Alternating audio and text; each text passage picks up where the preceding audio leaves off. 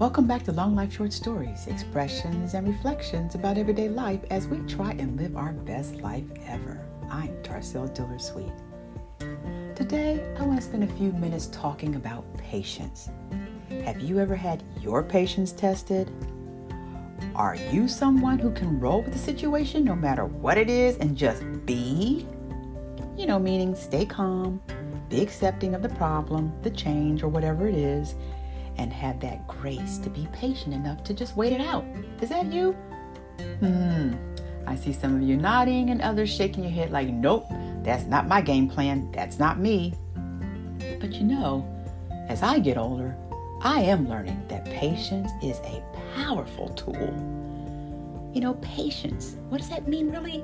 It's having the capacity to accept or tolerate delay, trouble, or any kind of suffering without getting angry or upset.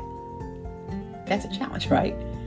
But imagine a world in which we are all so patient that we don't get angry and we don't get upset. What would that look like?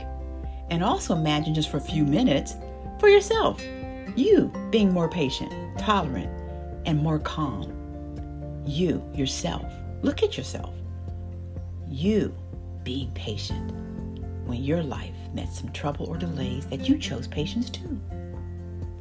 Speaking of delays, I recently experienced an extremely frustrating string of flight delays. Every single plane we were scheduled to take started with a few hour delays, then completely got canceled. You talk about fit to be tied and a nervous wreck. I just wanted to go home. But because of weather or lack of a pilot, they said, to take the wheel, or some other challenges with scheduling, we just couldn't take off.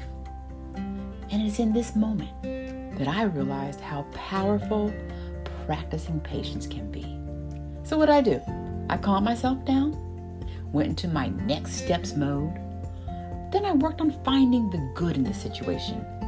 And I just kind of got rid of the what if monster in my head. Oh, if you fly and you crash or you die, that won't be bad because of the weather. Or if an inexperienced pilot takes over, that could be a situation too.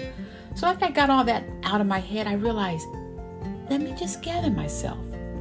So I got unplugged out of all of the negative and plugged into the positive.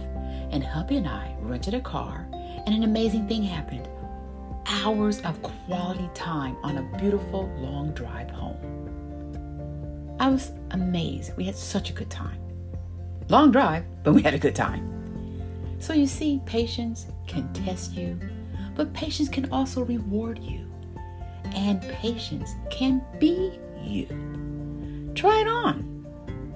Find some space in your day where inhaling patience and exhaling calm leads you also to a very new place. It did for me.